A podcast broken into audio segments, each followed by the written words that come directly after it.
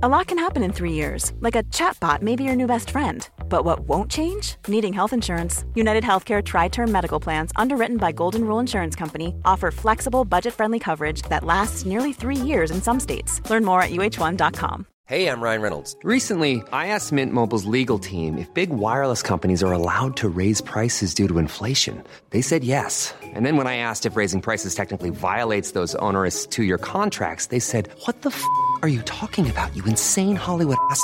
So to recap, we're cutting the price of Mint Unlimited from $30 a month to just $15 a month. Give it a try at mintmobile.com slash switch. $45 upfront for three months plus taxes and fees. Promo rate for new customers for limited time. Unlimited more than 40 gigabytes per month. Slows. Full terms at mintmobile.com. Bonjour à tous et bienvenue sur Cosmos. Il fut un temps où les héros faisaient partie de nos vies. Il fut un temps où les mythes ne se réduisaient pas à de simples histoires pour enfants il fut un temps où les récits légendaires avaient pour ambition d'apprendre aux hommes comment le cosmos était ordonné afin qu'ils puissent y trouver leur place. Les noms d'Achille, d'Hector, d'Hélène, d'Antigone, de Sisyphe ou d'Orphée avaient un sens car ils étaient porteurs d'une leçon, que la plupart du temps nous avons soit mal interprété dans le meilleur des cas, soit carrément oublié dans le pire. Tout comme Oedipe, dont je vais parler aujourd'hui, et dont les Grecs ne s'étaient jamais demandé s'il avait un complexe. En l'occurrence, nous connaissons surtout le mythe d'Oedipe grâce à la pièce Oedipe roi de Sophocle, écrite au VIe siècle avant notre ère. La pièce de Sophocle ne reprend d'ailleurs pas la totalité du mythe, mais nous possédons d'autres sources qui nous permettent de le reconstituer dans sa totalité, notamment les poètes Homère, Hésiode ou Pindare, mais aussi des auteurs moins connus comme Apollodore, Pausanias ou Diodore de Sicile. Et si l'on veut comprendre quoi que ce soit à cette histoire, et les différentes interprétations qui en ont été faites, encore faut-il, au préalable, rappeler de quoi il est question. Laios, le roi de Thèbes en Grèce et son épouse Jocaste ont appris par un terrible oracle que s'ils avaient un fils, celui-ci ferait leur malheur en tuant son père et en épousant sa mère. Ainsi, quand un petit garçon vient à naître de leur union, ils décident, effrayés par la prédiction, de se débarrasser de l'enfant. Alors que font-ils? Ils le confient à un serviteur, pour qu'il l'abandonne en pleine nature, ce qui était d'ailleurs une pratique fort répandue à l'époque, et qui consistait à pendre le bébé par les pieds à un arbre et à le livrer soit aux bêtes sauvages, soit à la bienveillance des dieux pour le sauver. Le serviteur s'exécute donc et commence par percer les chevilles du nourrisson afin d'y faire passer une ficelle et de le pendre comme convenu. Ce bébé c'est Oedipe. D'ailleurs, le nom Oedipe vient du grec oidos, qui veut dire enflé, et qui donnera le mot œdème en français. Et pouce, qui signifie pied. Oidopus, Oedipos, ou pied enflé, si vous préférez, c'est la signification du nom Oedipe. Et l'on comprend donc que si le petit s'appelle ainsi, c'est du fait de la maltraitance qu'il a subie au début de sa vie. Or voilà, alors que le serviteur va dans la nature déserte pour pendre l'enfant, il croise la route d'un homme qui, attristé par le sort d'Oedipe, lui propose de le prendre avec lui et de le confier à son maître, Polybe, roi de Corinthe, lequel n'arrive pas à avoir d'enfant avec sa femme. Oedipe est donc sauvé in extremis et son destin va pouvoir se poursuivre dans un nouveau foyer, une nouvelle famille, une nouvelle ville. Il grandit à Corinthe, où il reçoit une éducation de prince, puisqu'il est présenté comme le fils du roi Polybe et de sa femme, la reine Mérope. Durant toute son enfance, personne ne lui a jamais rien dit de sa véritable histoire. Il est donc persuadé que Polybe et Mérope sont ses véritables parents. Or, alors qu'il vient d'atteindre l'âge adulte, un homme ivre le traite de bâtard au cours d'un banquet, d'enfant supposé du roi et de la reine, ce qui l'amène à s'interroger sur ses véritables origines. Il questionne ses parents, mais ceux-ci sont visiblement bien trop embarrassés pour le rassurer totalement, si bien que ses doutes ne font que croître en lui, et rendre son malaise toujours plus profond. Alors, il décide de partir à Delphes, pour tenter d'en savoir plus auprès de l'oracle, celui-là même qui avait déjà prédit à ses véritables parents que leur fils ferait leur malheur. Et bien sûr, l'oracle fait à Oedipe la même réponse que celle qu'il avait déjà faite à ses parents. Tu tueras ton père et tu épouseras ta mère. Pris d'horreur, Oedipe, qui aime sincèrement ceux qu'il tient pour ses vrais parents, décide alors de fuir le plus loin possible de Corinthe, afin de faire en sorte de démentir la prédiction. C'est ainsi qu'il prend la route de Thèbes, donnant progressivement raison, mais sans le savoir, à l'oracle. Pourquoi? Eh bien parce qu'en fuyant Corinthe, il s'éloigne, sans le savoir encore une fois, de ceux qui ne sont que ses parents adoptifs, et se rapproche du même coup de ceux qui lui ont vraiment donné le jour, accomplissant ainsi la prédiction. Comprenons bien que la tragédie n'est pas un genre littéraire qui tient à un vague sentiment de tristesse ou à la mélancolie, mais plutôt à la démonstration que le destin est toujours plus fort que les individus. Quand les hommes se pensent libres et à l'origine de leurs propres décisions, quand ils pensent commander à leur destinée, ils ne font en réalité qu'aller dans le sens d'un destin dont ils ne peuvent pas sortir et dont la funeste issue est pour ainsi dire programmée à l'avance. Le tragique, c'est donc le fait que l'on sache déjà, en tant qu'auditeur du mythe, ou en tant que spectateur d'une pièce, comment tout va se terminer, alors que le héros, lui, pense qu'il est libre de choisir. En réalité, sa seule liberté est de découvrir peu à peu qu'il ne maîtrise rien, et qu'il est pris dans un ordre plus grand que lui, et qu'il dépasse celui du cosmos. Mais le plus intéressant, c'est que quoi que fasse Oedipe pour tenter d'échapper à son sort, et qu'aussi grands soient ses efforts pour y parvenir, il ne fait que l'accomplir encore plus vite, et ainsi donner raison à l'oracle. Alors justement, que va-t-il arriver à Oedipe maintenant qu'il est en route pour Thèbes? Il commence par croiser Laios, c'est-à-dire son vrai père, mais qui n'est pour lui qu'un inconnu. La route est étroite et leurs chars se font face. Ils ne peuvent passer en même temps, l'un des deux doit céder le passage. Or, ils sont tout aussi fiers et orgueilleux l'un que l'autre. Pas question de laisser la place, car Laios est le roi de Thèbes et Oedipe prince de Corinthe. Ils s'obstinent tous les deux. Laios donne le premier coup et la bagarre éclate. À la fin, Oedipe tue Laios et ses serviteurs, sauf un qui réussit à s'enfuir. En clair, cette fois, la prédiction est à moitié réalisée sans que ni l'un ni l'autre n'en soit conscient. Et c'est Oedipe lui-même qui, se croyant libre, ne fait qu'exécuter inconsciemment un plan déjà contenu dans la prédiction, alors qu'il s'imagine justement lui échapper. Même chose pour son père, Laios, qui était persuadé de s'être définitivement débarrassé de son fils quand il était nouveau-né et qu'il l'avait littéralement envoyé se faire pendre. Le tragique, c'est que les destins des deux se croisent, qu'ils se retrouvent nez à nez, mais que dans le même temps, ils ne se voient pas. Cette absence de vision, c'est-à-dire cette ignorance dans le cours des événements, et plus largement cette ignorance de l'ordre du monde lui-même, c'est le cœur du tragique. La réalité est là, sous nos yeux, mais nous ne la voyons pas.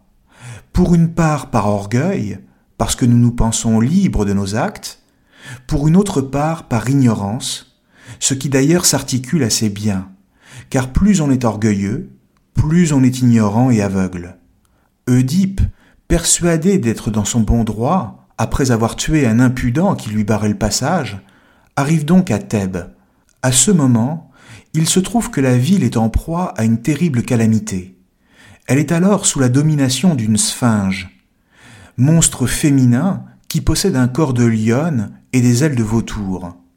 Une sphinge, c'est le féminin d'un sphinx. En l'occurrence, elle soumet tous les jeunes gens à une terrible énigme. Et s'ils ne savent pas répondre correctement, elle les mange jusqu'au dernier. Cette énigme la voici, pour rappel car elle est très connue. Quel est l'animal qui se déplace à quatre pattes le matin, à deux pattes l'après-midi et à trois le soir? Oedipe, qui connaît la réponse car il est d'une intelligence rare, se précipite devant la sphinge et lui fait face. C'est l'homme, dit-il, et s'il se déplace à quatre, à deux, puis à trois pattes, cela signifie qu'il ne se tient pas de la même manière aux différents moments de sa vie. À quatre pattes d'abord, sur ses deux jambes ensuite, et enfin en s'aidant d'une canne. La sphinge doit donc disparaître en se jetant du haut d'une falaise, et la ville est libérée. Oedipe est un héros et un libérateur, et se voit offrir en récompense une femme à épouser. Cette femme, c'est Jocaste, et elle vient de perdre son mari, lequel a été tué sur les routes par un inconnu qu'on n'a jamais retrouvé.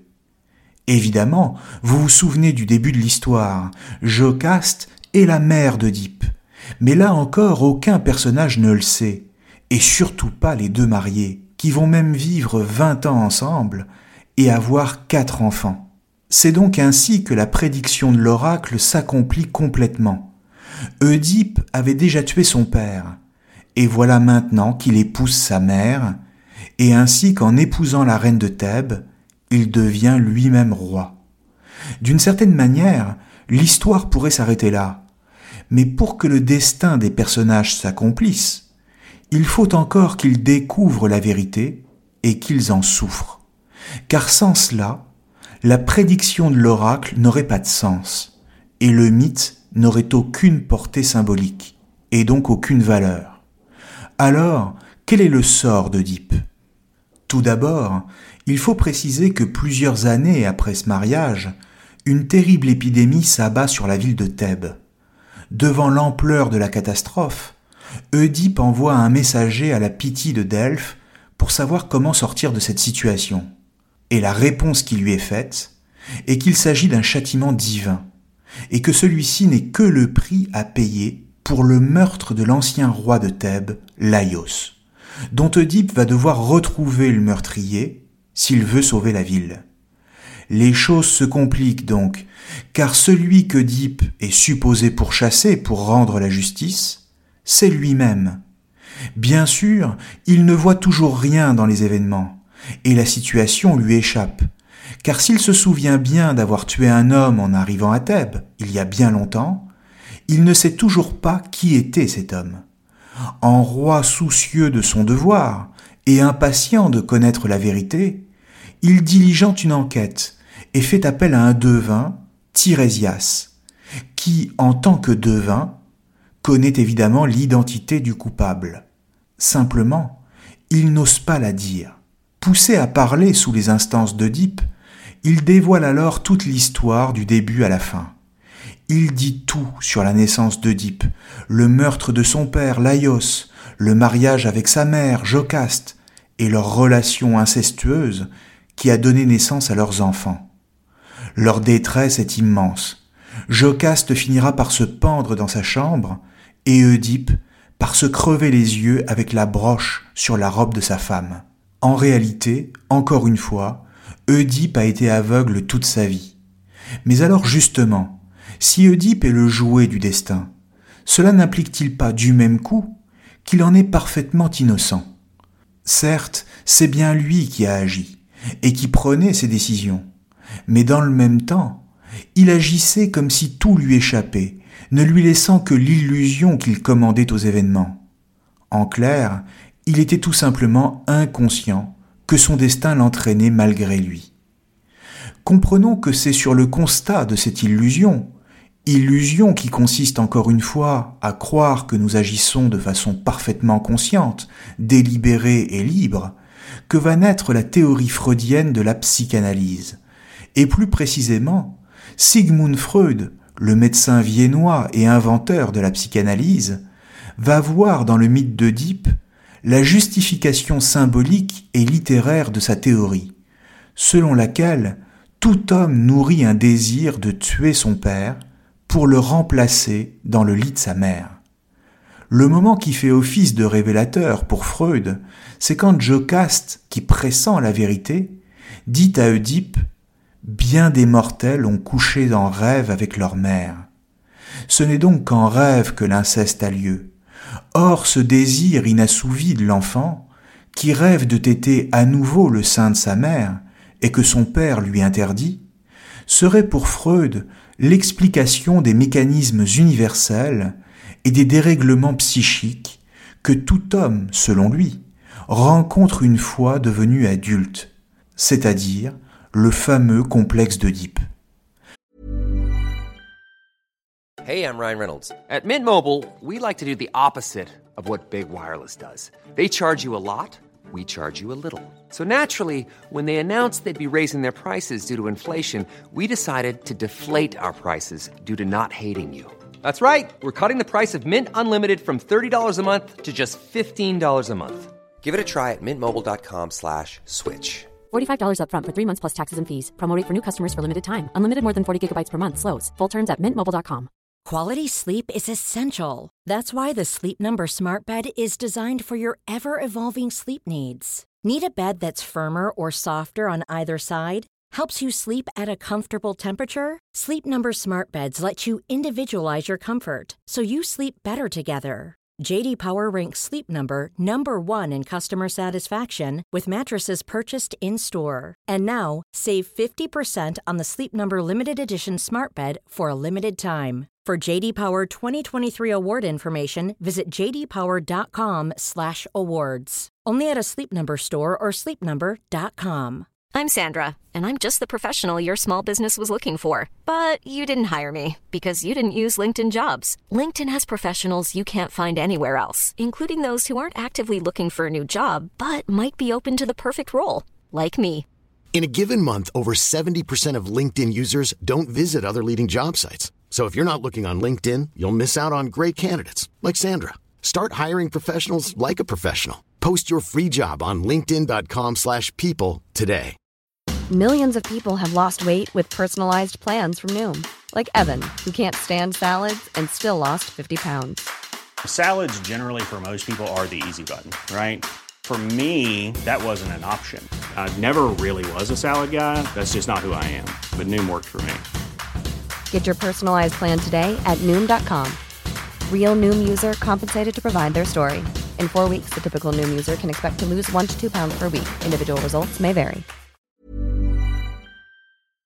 Pour Freud, si le mythe d'Oedipe, et plus précisément la pièce de Sophocle, Oedipe roi, ont connu un tel succès pendant des siècles, au point de toucher l'humanité dans son ensemble, c'est parce qu'il porterait une vérité profonde sur nous, et qu'il nous la ferait voir et ressentir au plus profond. Pour Freud, si le destin d'Oedipe nous touche, c'est parce que nous nous y retrouvons tous, de manière universelle, et parce qu'il nous révèle à nous-mêmes un désir que nous n'avons jamais voulu affronter et que nous tentions jusque-là d'oublier. Oedipe, en tuant son père et en couchant avec sa mère, ne ferait rien d'autre que d'accomplir le rêve inconscient de tout homme. Ainsi, non seulement la découverte progressive de la vérité par le personnage serait une sorte d'auto-analyse, mais elle aurait aussi pour effet d'amener le spectateur à regarder en face ce que lui-même refoulait jusque-là. Toujours pour Freud, le mythe atteint une valeur de vérité intemporelle, car si celui-ci remonte à plusieurs milliers d'années et apparaît comme fondateur de la culture occidentale, il concerne en réalité les hommes dans leur ensemble et à toutes les époques. D'ailleurs, les héritiers de Freud verront également dans l'opposition entre mère et fille une rivalité pour l'attention du père qu'ils appelleront le complexe d'Electre. Selon Freud, le complexe d'Oedipe serait donc une vérité scientifique. Seulement voilà, Freud oublie que les Grecs eux-mêmes ne faisaient pas de psychanalyse, et que pour eux, le mythe renvoyait à un sens bien différent. Le problème est peut-être qu'en interprétant le mythe d'Oedipe sous l'angle d'un désir de sexualité avec la mère, Freud, cherchant à tout prix à justifier la théorie psychanalytique, n'a fait que prouver son propre complexe. Et le désir de la mère dont il parle ici n'est peut-être que le sien. Le problème, c'est que cette lecture du mythe a fait obstacle à sa véritable portée depuis le début du XXe siècle. C'est ce que pensent notamment les historiens de la Grèce antique. Les principales critiques adressées à l'analyse de Freud viennent donc des historiens. Mais comment lui ont-ils répondu? D'abord, il faut garder à l'esprit que le mythe d'Oedipe a suscité une littérature considérable en termes d'analyse et de commentaires et qu'il a même été récupéré par des anthropologues comme Claude Lévi-Strauss pour justifier sa théorie du structuralisme par exemple. Mais c'est sur le terrain de l'histoire que la critique adressée à Freud est sans doute la plus intéressante. Pourquoi? Eh bien parce que les historiens choisissent de replacer le mythe dans le contexte historique très précis de la fin du VIe siècle, pour montrer que la tragédie d'Oedipe pose une question très particulière et propre à la Grèce de cette époque.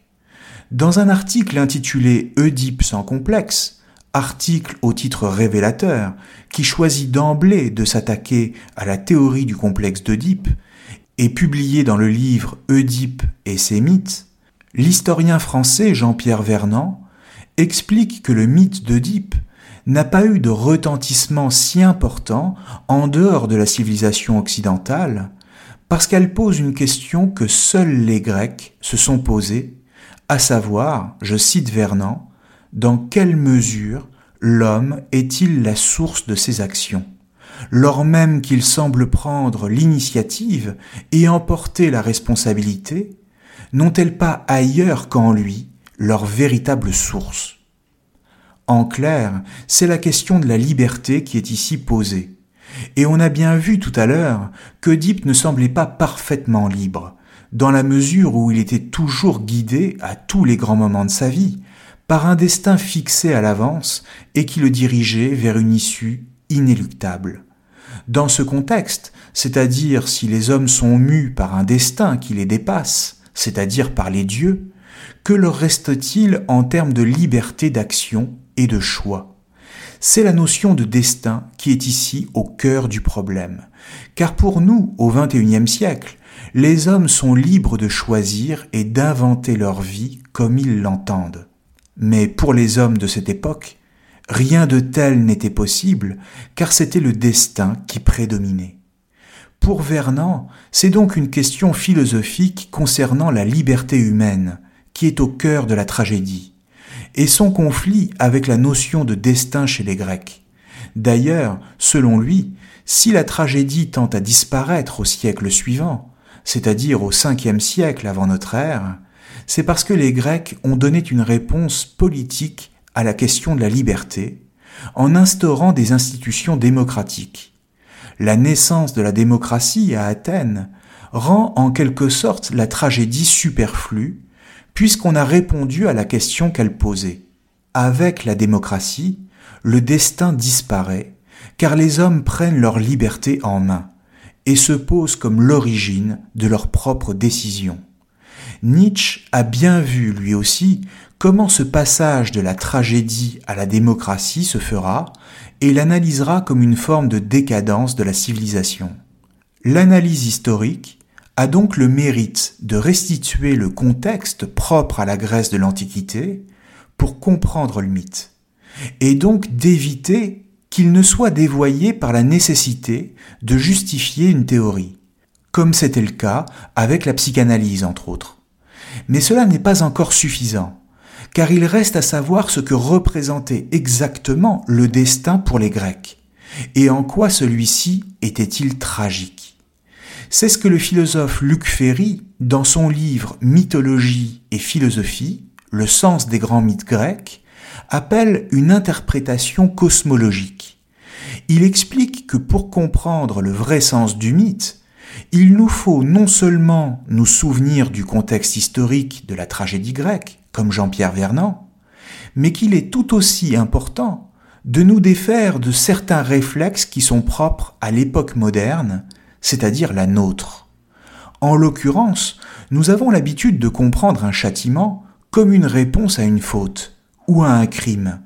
Si le crime est avéré, il est juste qu'il soit puni, et à l'inverse, si un accusé est innocent, il est juste qu'il soit libéré. Or, la vie d'Oedipe est une série de cauchemars, pour lui, ses parents, et pour ses enfants, qui mourront dans d'autres tragédies.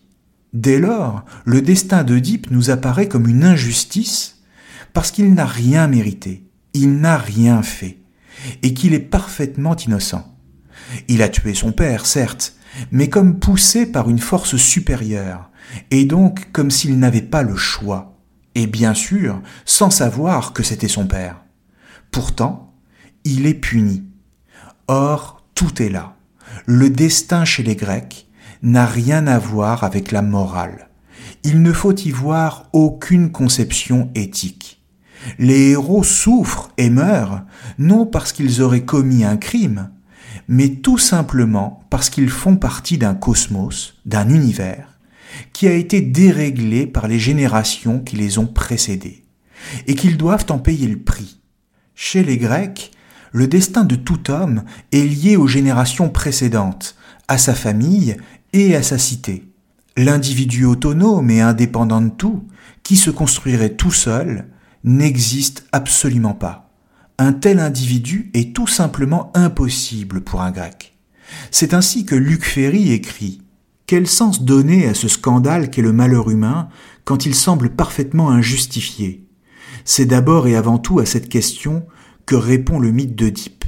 La vie d'Oedipe tourne au cauchemar alors que pour parler comme les enfants, s'il a peut-être mal agi, il ne l'a en tout cas pas fait exprès.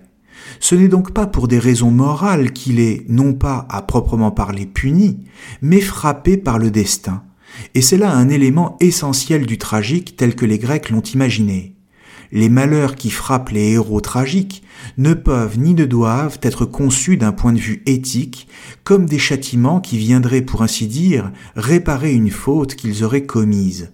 Et il continue un peu plus loin, le tragique se meut donc tout entier hors morale. Comment un tel déni de justice est-il possible? Comment contempler un destin aussi tragique qu'injuste? Sans juger que le monde, loin d'être un cosmos harmonieux, n'est qu'un tissu de folie ordonné par des dieux méchants, qui se jouent des hommes comme le feraient des enfants, qui s'amusent à arracher les ailes des mouches ou à écraser des fourmis. Pour répondre à ces questions, il faut se placer non seulement comme le fait Vernon d'un point de vue historico-politique, mais aussi cosmologique. Voici à ce qu'il me semble le principe général de la solution. Quand le cosmos a été une fois déréglé, il est impossible que l'ordre se rétablisse sans causer des dégâts collatéraux considérables. Voilà pourquoi, par exemple, lorsque le père a commis un crime atroce, il peut arriver que les générations suivantes payent pour lui, non pas parce qu'elles sont à proprement parler responsables ou coupables, mais parce que l'ordre ne peut pas revenir au statu quo ante d'un seul coup, comme par magie. Fin de citation. En effet, il existe une malédiction qui remonte aux origines de la famille d'Oedipe. Une faute a été commise par son père Laios, qui s'était rendu responsable de la mort d'un jeune homme. Une malédiction avait été lancée contre lui, on avait fait appel aux dieux, si bien que l'harmonie de l'univers s'en était trouvée déréglée. Simplement, réparer une faute et restaurer une telle harmonie n'est pas chose facile, et cela peut prendre plusieurs générations, et ainsi emporter au passage des individus appartenant aux générations suivantes, et qui, eux, sont parfaitement innocents de tout crime. Et c'est ainsi que, pensant agir librement, ces derniers ne font que courir toujours plus vite vers la réalisation d'un destin qui les dépasse et qui les a déjà condamnés. En clair, le destin n'a rien de moral, en effet, et la justice ne peut se comprendre que du point de vue du cosmos tout entier et non de celui de l'individu. Si l'homme souffre même s'il n'a rien fait de mal, il n'y a pas forcément d'injustice là-dedans pour les Grecs. C'est simplement que le destin est aveugle au malheur humain, qu'il est sourd aux cris et aux lamentations. c'est le devenir qui est à l'œuvre, lequel est pour ainsi dire par-delà bien et mal. Cette leçon, c'est bien sûr celle que le stoïcisme retiendra, et selon laquelle il ne faut pas s'attacher à ce qui ne dépend pas de nous. En l'occurrence, l'ordre du monde n'est pas de notre fait. Il nous préexiste, nous survivra, et nous ne pouvons qu'en épouser le mouvement en acceptant les manifestations du destin. N'en éprouver ni crainte ni regret, mais au contraire en éprouver la force en se laissant emporter par lui, car il est plus grand que nous, et que se débattre ne ferait que rendre les choses plus pathétiques et plus dérisoires. Voilà qui peut à bon droit nous choquer, et l'on comprend en quoi nous sommes aujourd'hui si éloignés de la pensée des Grecs et de leur vision du monde. Car quoi de plus insupportable pour nous, les modernes, que l'acceptation d'une quelconque fatalité? Simplement, le malheur doit-il forcément avoir un sens, sous prétexte que cela nous le rendrait plus supportable? Ou devons-nous accepter que les choses nous arrivent même quand nous ne les avons pas méritées? Peut-être est-ce simplement que nous nous voyons libres quand les Grecs se considéraient d'abord comme faisant partie d'un tout, et qu'à ce titre ils acceptaient le mécanisme du destin ainsi que les principes, quand nous n'y voyons qu'une entrave à notre liberté. Mais était-il forcément dans l'erreur? Et nous-mêmes, n'avons-nous plus rien à apprendre d'eux? Merci à tous et à très bientôt sur Cosmos.